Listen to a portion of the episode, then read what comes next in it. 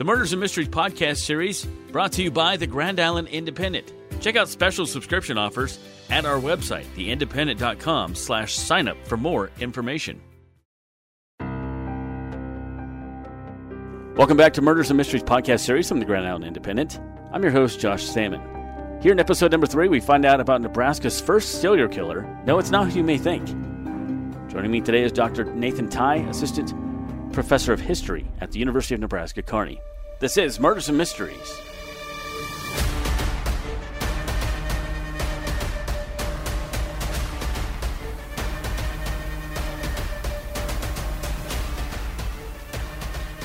Dr. Tye, Stephen Richards is the man named, one of the most sick and disturbed individuals to ever walk on the face of the earth. Tell us about this guy. So, Stephen D. Richards is Nebraska's first serial killer. He was a very sick individual. I think 9 victims is what they counted, but I think there was actually more than that. He ultimately confessed to 9 victims. There are some folks who consider that there are more. He lived under a number of different aliases as he kind of traveled around the area of predominantly central Nebraska. He was originally from West Virginia but grew up in Ohio. So there's one also murder in Iowa. He does murder somebody out there. Yeah, he's the first serial killer. He's also the first person executed by the state of Nebraska. See, a lot of people think of Charlie Starkweather, and it's like, you gotta go back farther than this. We're talking like early 1800s on this guy. This is 1876 through 1879. So this is, 15 years. This is just, a decade into statehood. So very early on, the city of Kearney is founded in 1873, and he's in the area 1876. So just 3 years after Kearney's founded, Minden, where he also is spending time, is not that much older. Fort Kearney itself shuts down in 1872. So, this is right at this kind of turning point in a lot of these communities where they're really just starting to develop. And he's, engaging with multiple murders happen inside houses, part of that kind of homesteading history in a very negative way, obviously. Definitely. And I think of the Harrelson family as part of that. Maybe we can get into that here a little bit, too, with the Harrelson family. That was probably one of the more gruesome ones that I know about. Mm-hmm, mm-hmm. Yeah, so his first documented, his first confessed murder occurs between Kearney and Minden. That it happens in the Dobytown area, what was known then as Kearney Junction, and was the city that was just off of the fort, where soldiers could go and get alcohol, could gamble, could, kind of engage in those things that the military didn't allow on the fort proper, right? But that city kind of went into decline after the building of the railroad and the establishment of Kearney. But so he was traveling, was with an unnamed travel companion, and they got into a fight near the Platte River, and he shot him through the in his confession, he describes hitting the guy above the eyeball, and dumps his body in the Platte River. Then a couple of days later, he's also in that area. He comes upon another man asking about the first gentleman. It's like, so have you seen my friend? Yeah, where's Bob? I don't know where Bob is. And so he gets concerned and is worried he's going to be found out, and so murders this gentleman, and then disposes of the body somewhere. Again, kind of in that Platte River area. Yeah. And then there's another gentleman who he actually murders. He also confesses to murdering south of the Burlington and Missouri Railroad Bridge, which, for those of you in the area, this would actually be the railroad bridges at the Fort Kearney State Recreation Area. He talks about murdering someone there at the bank of one of the bridges, and then also disposing of the body. So he has these kind of one-off murders, and it's usually it's a fight. In a couple of these cases, that he's accused of being a liar. He really doesn't like that being thrown at him, and so he kind of has these episodes. But it's the Harlan family and then the murder of Peter Anderson that ultimately bring him to the attention of the law and become the focus of his ultimate execution in Minden in 1879. Yeah, and it looks like he kind of got to know the Harrelson family through a jail connection. Is that right? Yeah, so the Harlson family were a family of homesteaders outside Minden, in the Kearney County area, and he knew the husband of the Harrelson family initially. The husband had been accused of stealing lumber from the Platte River Bridge, which went over the river and connected the two communities. And there was another gentleman, another bank robber, and these men were in jail. And he, along with some other kind of irreputable folks in the area, assisted in their escape from jail. Now, in his confession, he doesn't say how he contributed to their escape from jail. Right. Just says that he somehow, he and others, again, does not name them, and then also Harlson's wife contributes to this. And the Harrelson family are considered a rougher homesteading family. I mean, obviously the husband is caught for larceny, and then the wife is also kind of considered a little rough around the edges. Mm-hmm. But they have a number of children. They have three children who live with them at their homestead. And so after the husband escapes from jail and leaves, Richards kind of moves in with the family, and he has an agreement with the wife that he will get a quarter section from her for a couple $100, that he will work on proving it up, and she'll loan him some money. He'll take possession of it. And so ultimately this financial exchange does happen. And during this process, he's living with the family. They live in a 2-bedroom sod house. So the dad's not living there at the time then?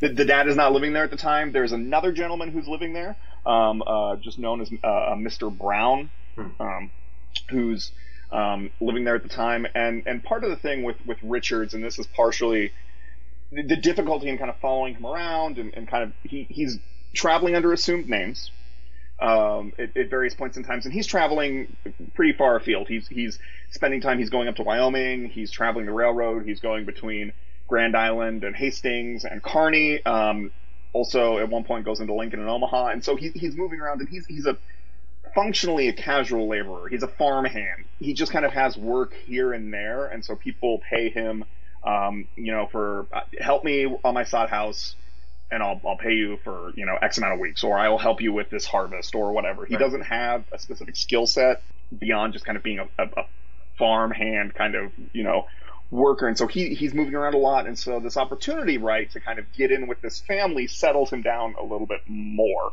Like he's starting to put down roots a little bit. So he ingratiates himself with this family, but then ultimately makes the decision, because after one of his earlier murders, he had gone to the Harrelson house and didn't know that he was covered in blood, and joked with them. And he again shares this in his confession that Mrs. Harrelson was like, "Yeah, you do know you're covered in blood, right?"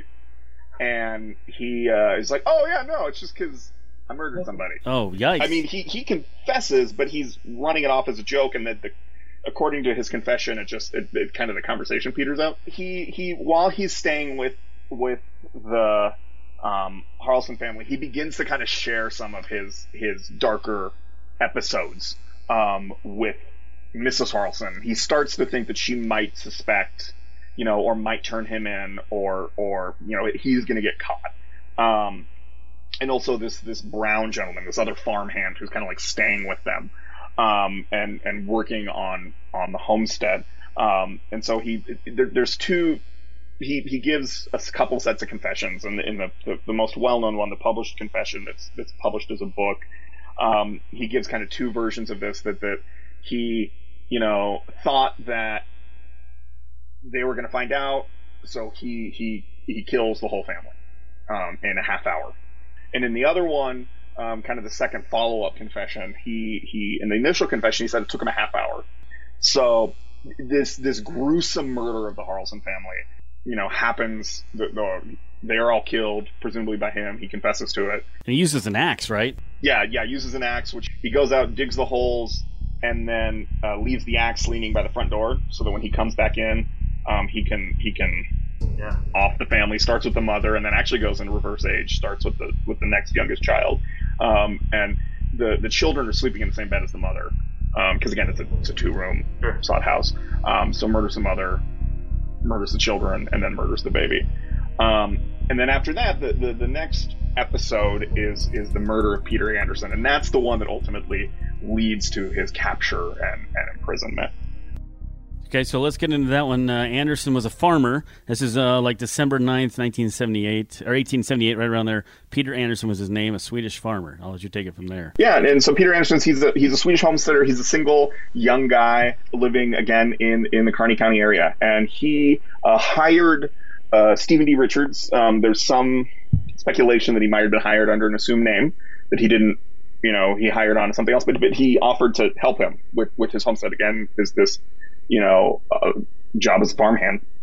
And they got fighting one evening, and Richards would ultimately claim it was self-defense, but that he killed him with a hammer, that he saw him reaching for like an axe, and so he responded in kind, grabbed something, hit him, killed him, and then freaked out because then somebody like knocked at the door shortly thereafter after this happens. And it's other groups of Swedish immigrants who are like looking for Peter. Because again, this is Kearney County in this time period. There's a very large Swedish Scandinavian population in the area, and so you know there's others who have you know immigrated around the same time period and are kind of helping each other out.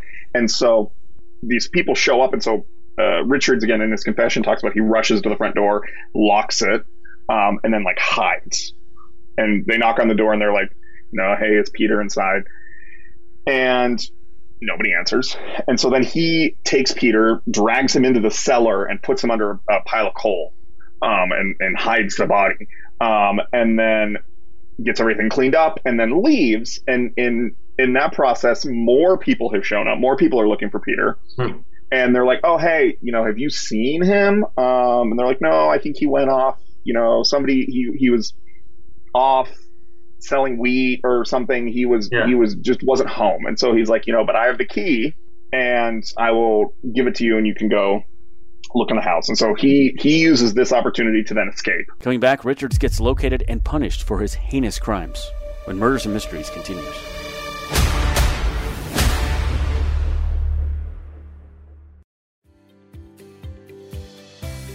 At the Grand Island Independent, our award-winning staff provides the best in news, sports, and photography. Your trusted source since 1870 is the Grand Island Independent. Special subscription offers are available. Visit theindependent.com/signup for more information. Welcome back to Murders and Mysteries podcast series from the Grand Island Independent. Josh Salmon here with Dr. Nathan Tye, assistant professor of history at UNK.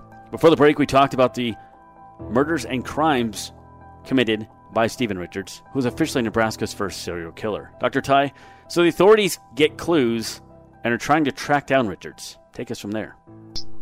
Ultimately making his way by train to Omaha and then Ohio, because then the body is discovered. The dots are kind of connected between all of these things. And there's the 19th century version of an all points bulletin is put out by telegraph that the governor, Silas Garber, at the time puts out a wanted, you know, announcement saying, you know, this individual is wanted for these specific crimes. There's a reward that is posted.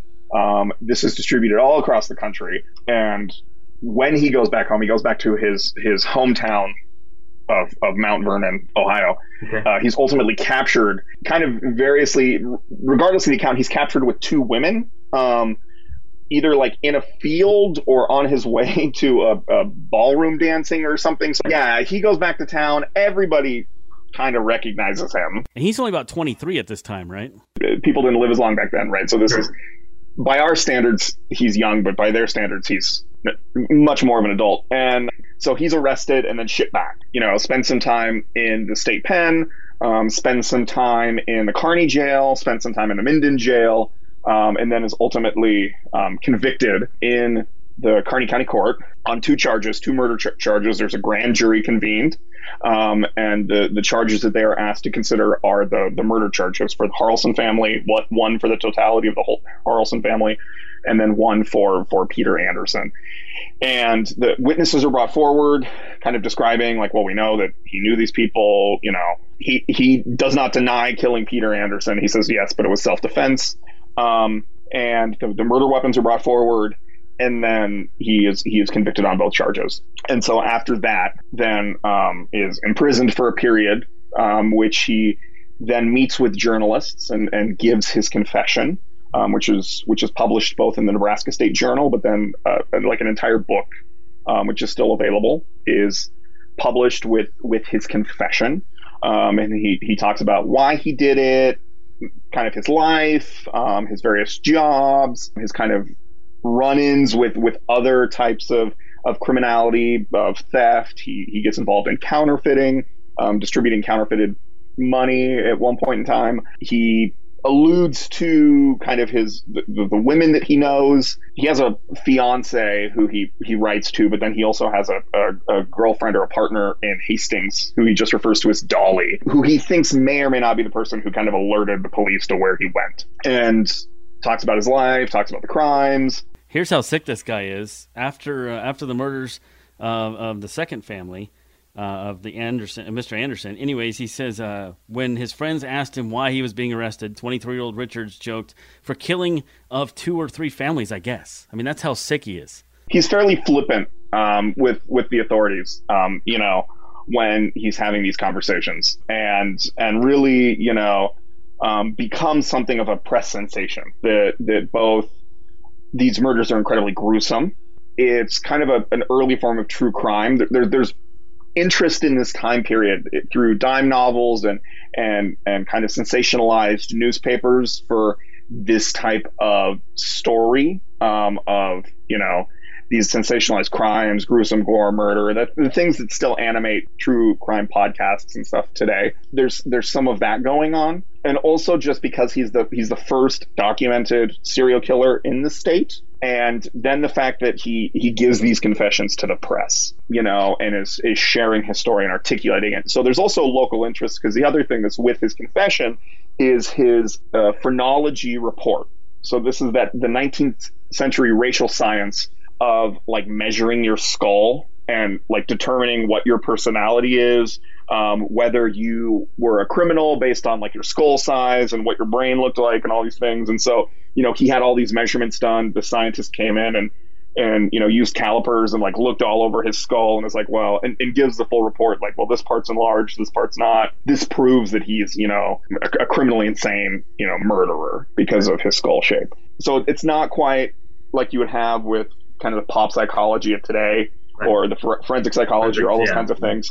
You know, it's the very, very inaccurate and racist 19th century version of that. But there's interest in him as kind of this unique figure, you know, both through the press and everything. So in January 15th, 1879 in Minden, trial began at 9 a.m. on Richards. And this is when he was executed. Or sometime in April, I'm sorry. Yeah. Or April 26, 1879. So early in statehood history, those who are convicted of capital offenses are executed where the trial happens. And the trials take place at where the crimes, sure, the county where the crimes are happening. So, you know, in the longer history of capital punishment in the state, you know, there's extrajudicial killings, there's lynchings throughout the history of the state, most notably the 1919 murder of William Brown in Omaha. But there's also, you know, by and large, capital punishment is happening at the state penitentiary in Lincoln. And the state of Nebraska has not executed that many criminals in its long history. And the most notable is Charlie Starkweather, right? And Nebraska's most famous serial killer. But in this earlier period, they're happening in the communities. And so in Minden, you know, on the courthouse lawn, which today is thought of as like, oh, the Christmas lights, that's the courthouse in Minden. They build a gallows for Stephen D. Richards. And in this period, executions are also private. So there's a big fence that is put around. So the public cannot see actually what's going on. So they build the gallows and they build this enormous fence around it. And then to attend, you have to get tickets. It's, you know, members of law enforcement, it's victims' families, it's local notables like the mayor and stuff. And then Richards himself is given like some say and who can attend, like he can invite people to his execution. And so there's a cleric who he kind of, a chaplain who he talks to in prison, and is present in some of the stuff in the confession. And then there's the journalists who he's giving this confession to, and other kinds of members of the press. And then the sheriffs from multiple counties are present, from Adams County, Hall County, Dawson County, Buffalo County, Kearney County are all there.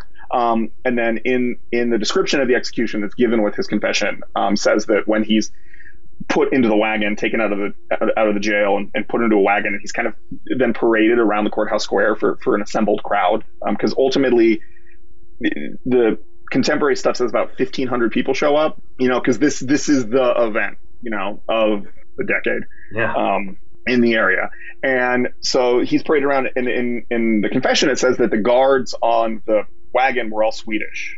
It's kind of a little, small bit of revenge for murdering Peter Anderson. And then he's taken to the scaffolds, but there is such a public demand to see what's going on.